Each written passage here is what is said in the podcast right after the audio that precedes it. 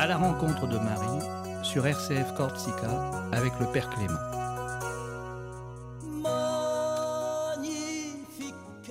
Bienvenue à vous, chers amis, auditrices, auditeurs euh, de RCF Radio Corsica. Et Salve Régine, très heureux de vous retrouver, toujours ponctuel dans le cœur de la Vierge Marie. Et c'est elle qui nous rassemble, c'est elle qui nous attire vers son Fils. Bien, nous sommes avec vous ce jour.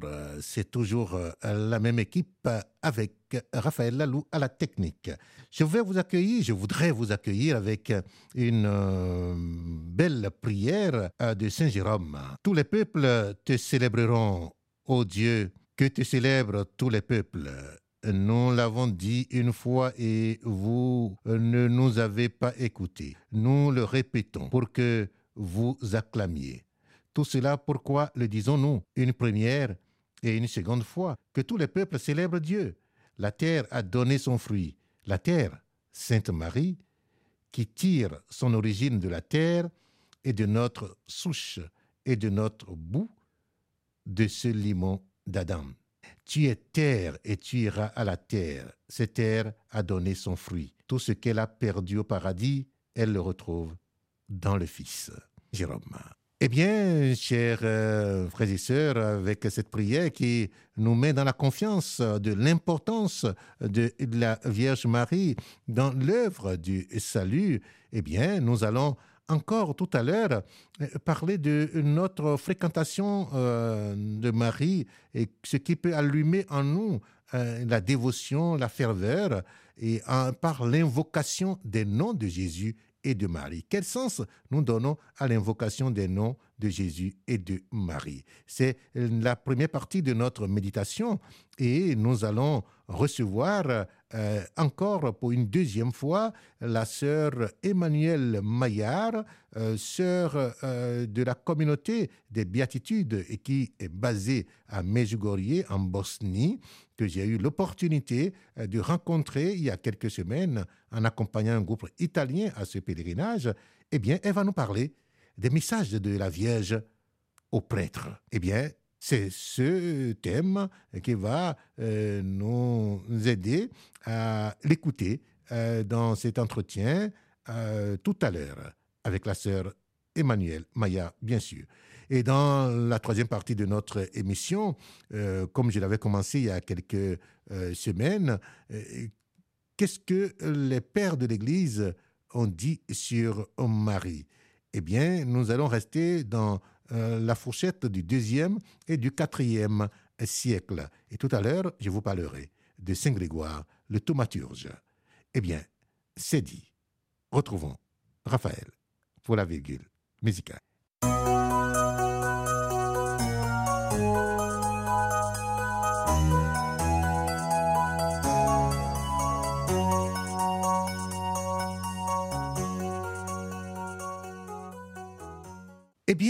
Bien, L'invocation des noms de Jésus et de Marie, de la future sœur Thérèse de l'enfant Jésus, sa mère écrivait Cette pauvre mignonne ne veut point me quitter. Elle ne monterait pas, elle ne monterait pas l'escalier toute seule, à moins de m'appeler à chaque marche Maman, maman. Autant de marches, autant de maman. N'en est-il pas euh, plus ou moins de même de tous les enfants. Cent fois par jour, il répète maman, maman.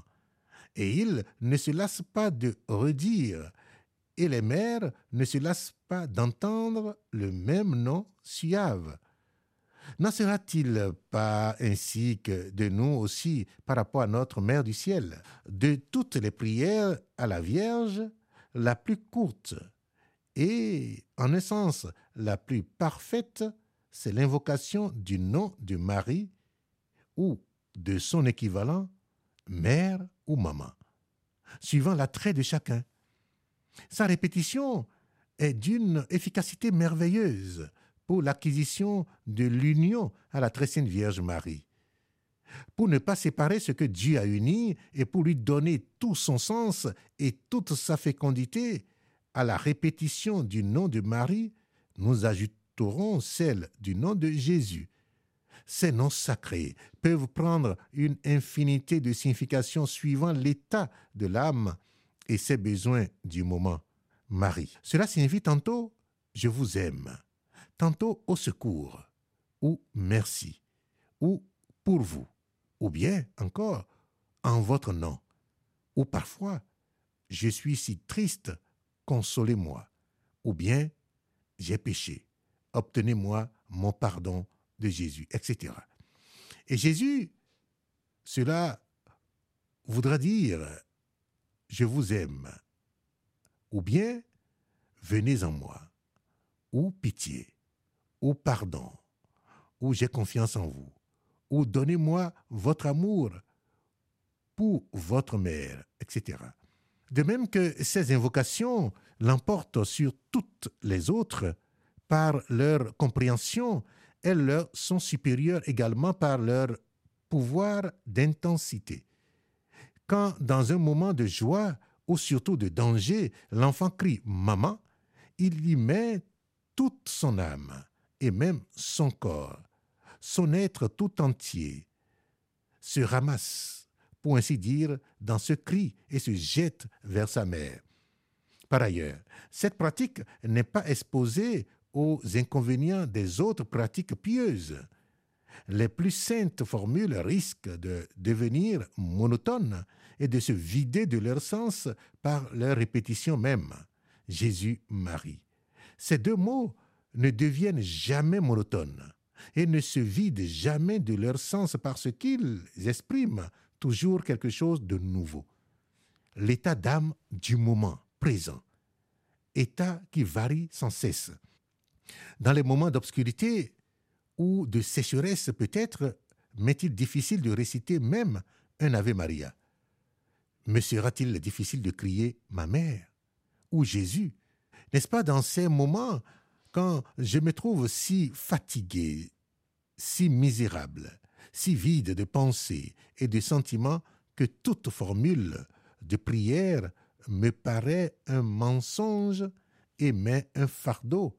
N'est-ce pas alors surtout que j'ai le plus besoin de crier Marie, ma mère, ou Jésus, Jésus. Pendant mes occupations absorbantes, je ne puis m'interrompre pour réciter un Ave Maria ou une oraison jaculatoire. Mais qu'est-ce qui m'empêche de dire, au moins mentalement, Jésus ou Marie? Au milieu d'une lecture, d'un cours, d'une confessation, d'un repas même, ou la nuit dans les moments de demi-sommeil?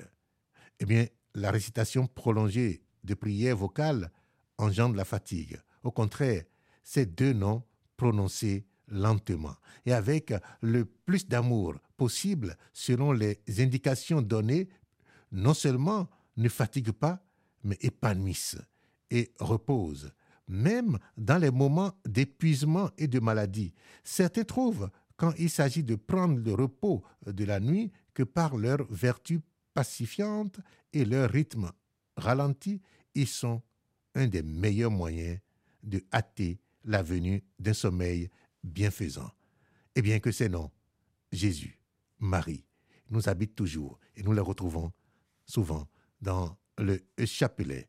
Eh bien, je m'arrête là pour euh, cette méditation sur l'union de notre cœur, de notre vie, de notre âme à Marie pour accéder au cœur de euh, Jésus.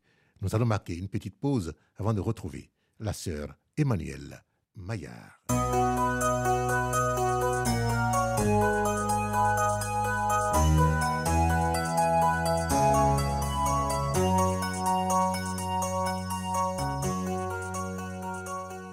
Vous savez que les prêtres sont pour la Vierge d'autres Christ. Quand elle voit un prêtre, elle voit Jésus en eux. Même si ce prêtre n'est pas forcément excellent, extrêmement fidèle, Marie voit que cette personne a été consacrée prêtre et que le grand prêtre a donné sa prêtrise à cet homme.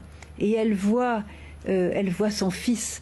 Elle dit pas le père un tel, l'abbé un tel, euh, elle dit mon fils parce qu'elle voit dans le prêtre son fils. Et elle a un amour très particulier pour les prêtres quand elle parle des prêtres, elle dit mes fils bien-aimés, mes fils de prédilection. Voilà. Alors bien sûr, elle donne des messages aux prêtres afin qu'ils soient de bons prêtres. Mais d'abord, elle donne un message à nous qui ne sommes pas prêtres, à nous les laïcs, pour que nous puissions vivre avec les prêtres et pour les aider aussi. Alors elle nous dit, chers enfants, en particulier, elle nous dit, chers enfants, ne jugez pas vos prêtres, ne critiquez pas vos prêtres. Chers enfants, vos prêtres n'ont pas besoin de vos jugements. Ils ont besoin de votre prière, de votre amour, de votre aide. Car aujourd'hui, il est très difficile pour un prêtre d'être fidèle. Ils ont besoin de vous, de votre prière. Priez pour vos pasteurs, priez pour vos bergers. Priez afin qu'ils soient de bons bergers et qu'ils vous conduisent sur le chemin de. Quand la Vierge a donné des instructions aux prêtres, elle leur a dit que les prêtres vivent mes messages comme les autres personnes, que les prêtres disent chaque jour leur rosaire, qu'ils prennent du temps pour le rosaire, car ainsi ils vont vaincre Satan dans les, attaques que Satan veut faire contre l'Église catholique. Ils vont empêcher Satan de détruire les destructions qu'il veut faire contre l'Église catholique. Alors, quand, on partage ces messages sur le rosaire avec les prêtres, quelquefois, surtout les prêtres de l'Occident, je ne sais pas, en Orient, au Moyen-Orient, mais ils ont tendance à dire on n'a pas le temps, on n'a pas le temps, mais comment est-ce qu'on pourrait caser un rosaire dans la journée? Alors je donnais l'exemple d'un prêtre que j'ai rencontré, il était euh, responsable d'une grande paroisse à Paris. Et ce prêtre a eu la, je dirais, l'idée de me poser cette question qu'est-ce que Marie, je dirais l'imprudence de me poser la question qu'est-ce que Marie a donné comme message particulier pour les prêtres. Et je lui ai dit, je lui ai dit mon père, vous savez, Marie vous demande en tant que prêtre, de réciter votre rosaire chaque jour. Et là, il se met à hurler. Mais c'est pas, c'est pas possible. Ma sœur, que vous me demandiez ça, c'est pas possible. Si vous voyez le programme que j'ai, déjà, j'ai pas le temps de finir tout mon travail. C'est impossible que je case un rosaire dans ma journée. Je dis, mon père, excusez-moi, c'est pas moi. C'est pas moi qui vous dis ça. C'est, c'est la mère de Dieu qui parle. Et elle sait de ce dont elle parle. Elle connaît votre vie. Non, non, c'est pas possible. Ne me dites pas ça. Je ne peux pas dire mon rosaire. Je dis, mon père, j'ai une idée. Comme c'est la mère de Dieu qui parle, essayez. Elle n'a pas dit je demande à tous les prêtres de dire le rosaire, sauf le Père Intel qui est votre cas. Parce que vous êtes trop occupé. Tous les prêtres sont occupés. Oui, mais ma soeur, j'ai dit mon père, écoutez, on va faire un test. On va essayer.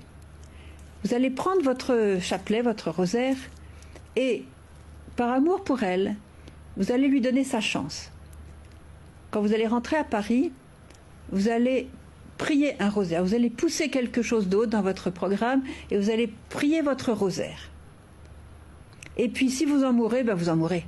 Mais si vous n'en mourrez pas, demain, vous ferez encore ça. Et pendant trois semaines, je vous demande de faire le test. Pendant trois semaines, priez votre rosaire chaque jour. Et puis vous prendrez vos conclusions après ma sœur, je vais faire comme ça.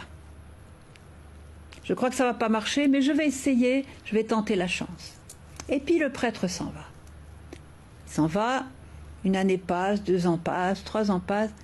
Au bout de trois ans, je vois revenir le prêtre à Medjugorje. Je le vois arriver de loin, je me dis, hum, c'est le prêtre du rosaire. Bon, j'ai pris mon courage à deux mains, je suis allée le voir et puis je lui dis, mon père, bonjour mon père, comment allez-vous? Comment ça va là-bas? Hum, hum, mon père, et le rosaire Il m'a répondu Ma sœur, le rosaire, ça marche. J'ai allé racontez-moi comment ça marche. Ma sœur, voilà. Quand je suis rentrée à Paris, je vous dis franchement, sincèrement, je n'y croyais pas, mais j'avais fait cet engagement avec la Vierge, avec vous. Je me suis dit, je vais tenir mon engagement. J'ai casé mon rosaire dans la journée. Et à mon grand étonnement, à mon grand étonnement, c'est que j'ai eu le temps de faire tout le reste de mon travail. Je me dis, tiens, c'est peut-être un hasard. Le lendemain, j'ai redit mon rosaire. Et à mon grand étonnement, le soir, j'ai eu 5-10 minutes libres avant de me coucher. J'ai pu lire un petit peu. Hmm, je me suis dit, ça doit être le hasard. Le troisième jour, j'ai dit mon rosaire. Et là, j'avais un petit peu plus de temps pour méditer, le soir avant de me coucher. Hmm, je me suis dit, là, c'est très étonnant. Le quatrième jour, encore un petit peu plus de temps, et les gens de ma paroisse commençaient à me dire Qu'est-ce qui se passe, mon père? Vous êtes beaucoup plus paisible que d'habitude. Oh, je me suis dit, il se passe quelque chose. J'ai continué mon rosaire, et chaque jour, je voyais des choses nouvelles apparaître dans ma vie. Les gens étaient plus heureux. Les gens commençaient à venir me dire Mais mon père, vous avez changé, qu'est-ce qui se passe? Vous n'envoyez plus promener les gens comme ça, c'est très sympathique, c'est très, très bien pour nous. Et puis euh, j'avais plus de paix, j'avais, j'étais plus calme, je, je perdais mon stress et tout ça. Et au bout d'une semaine et plus, j'ai compris. J'ai compris. J'ai compris comment la Mère de Dieu avait fait avec moi. Que quand je priais mon rosaire, elle marchait devant moi. Elle marchait devant moi, elle m'ouvrait des portes que d'habitude j'avais à, pousser, à défoncer, je me donnais du mal, j'étais stressée, j'étais fatiguée, épuisée même, un petit peu nerveux, tout ça. Elle passait devant moi et elle ouvrait les portes, elle préparait le cœur des gens avec qui j'avais à parler, elle m'aidait dans mes homélies. Pendant la messe, j'avais plus de recueillement, et ben voilà, j'ai compris une chose, c'est que la mère de Dieu est la collaboratrice du prêtre, elle est la mère du prêtre. Elle est celle envoyée par Jésus pour euh, nous, nous aider, pour nous faciliter la vie comme elle l'a fait pour son fils Jésus, pour nous ouvrir les chemins. Alors il y a d'autres messages, bien sûr, que je pourrais raconter beaucoup d'autres témoignages. Un prêtre qui a commencé à arrêter de fumer à partir du moment où il a dit le rosaire, sans aucun effort, il pouvait plus, il pouvait plus fumer. Un autre qui avait de graves tentations sexuelles, il s'est dit bon, je vais dire mon rosaire, la Vierge le demande, je vais le dire, et il a été complètement apaisé de ces tourments sexuels qu'il avait continuellement, etc., etc. Vous voyez, voilà. Un autre message aussi que la Vierge a donné pour les prêtres. Elle a dit que les prêtres devaient parler d'une manière très simple dans leurs homélies. Elle a dit que votre homélie vienne du cœur, que votre parole vienne du cœur, qu'elle soit simple, pour que tout le monde puisse la comprendre, qu'elle n'ait pas de notions théologiques ou philosophiques trop compliquées pour le peuple, afin que tout le monde puisse comprendre. La Vierge aussi a demandé aux prêtres d'être très généreux dans leur bien personnel pour les pauvres. La, Vierge a demandé que les prêtres partagent beaucoup avec les pauvres et donc euh, qu'ils soient, euh, soient ouverts à tous les besoins des pauvres. La Vierge aussi leur a demandé de beaucoup prier.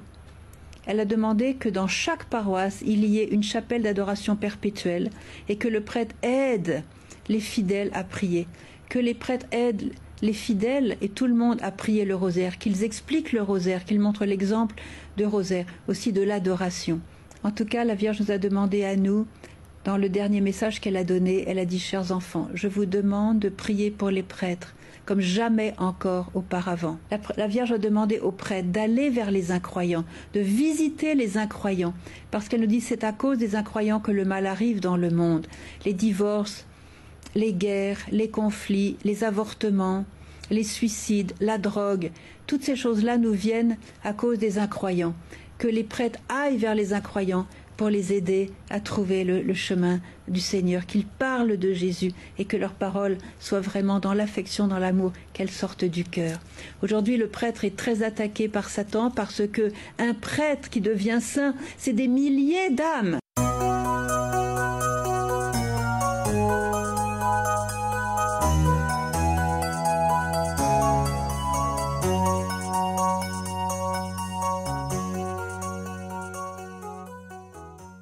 Merci à la sœur euh, Emmanuel euh, Maya pour ce deuxième rendez-vous qui nous parle de, euh, Marie, le message de Marie au prêtre.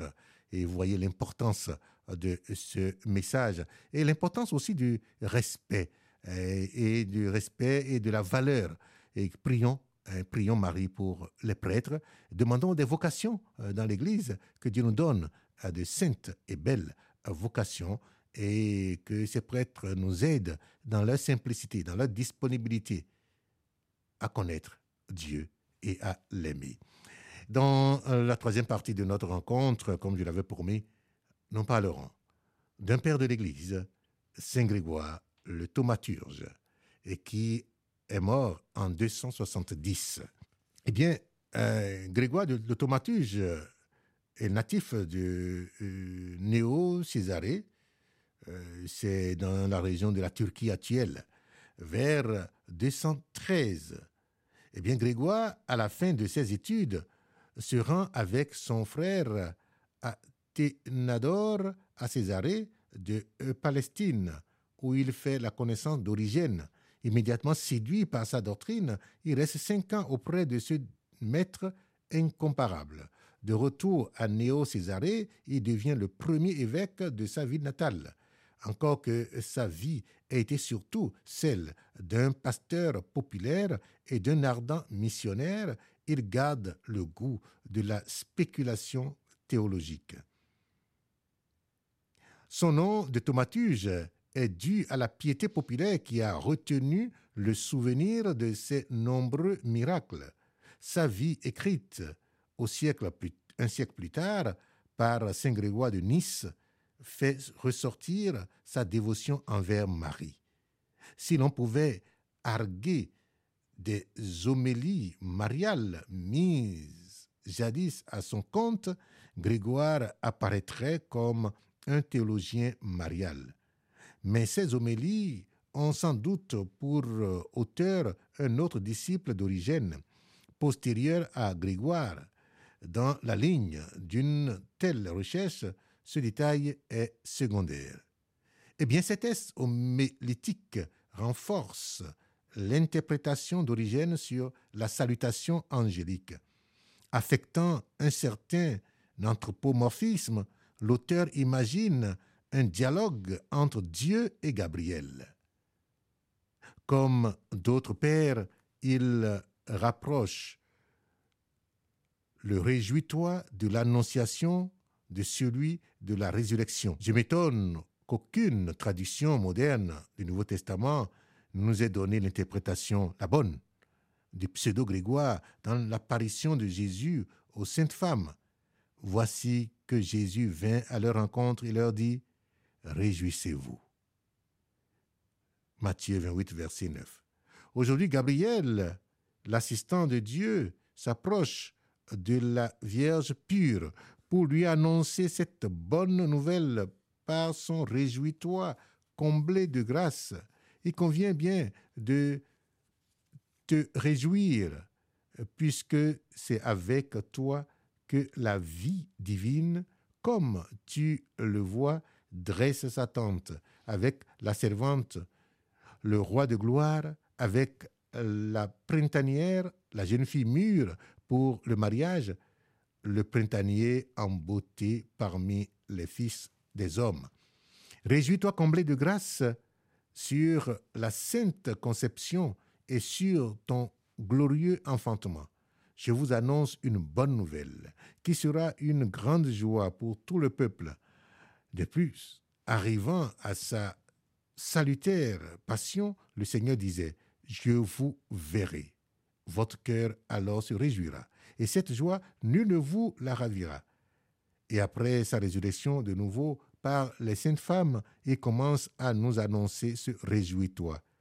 De nouveau, l'apôtre a fait retentir des annonces presque semblables quand il dit En tout temps, réjouissez-vous, soyez toujours dans la joie.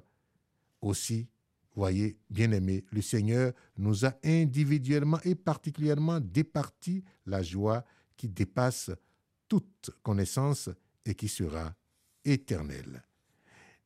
Eh bien, le test, ces tests nous montrent la dévotion, l'éclairage intérieur pour parler de Marie de la part de Saint Grégoire le thaumaturge. Dieu l'interrompt en disant Pourquoi hésites-tu? Eh bien, notre mère nous oriente à Jésus. Réjouis-toi, comblé de grâce. D'où sortit la mort De la même manière, de la même, la vie s'est frayée une entrée, dit Grégoire le thaumaturge. Par une femme s'écoula le pire, et par une femme prend sa sauce le meilleur. Eh bien que ces grandes figures de la foi chrétienne qui nous ont tracé le chemin. Ce que je viens de parcourir, date du IIIe siècle. Eh bien, que cela s'actualise dans chacune de nos vies aujourd'hui pour que nous puissions porter le flambeau de la foi, de l'espérance et de la charité. Marie, notre Mère, intercède pour nous, aujourd'hui et toujours. Que Dieu vous bénisse et vous donne sa paix et sa grâce, au nom du Père et du Fils et du Saint-Esprit. Amen. Merci Raphaël Lalou pour sa collaboration technique. Que Dieu nous garde dans son cœur. Amen. Vous venez d'écouter À la rencontre de Marie avec le Père Clément sur les ondes de RCF Corsica.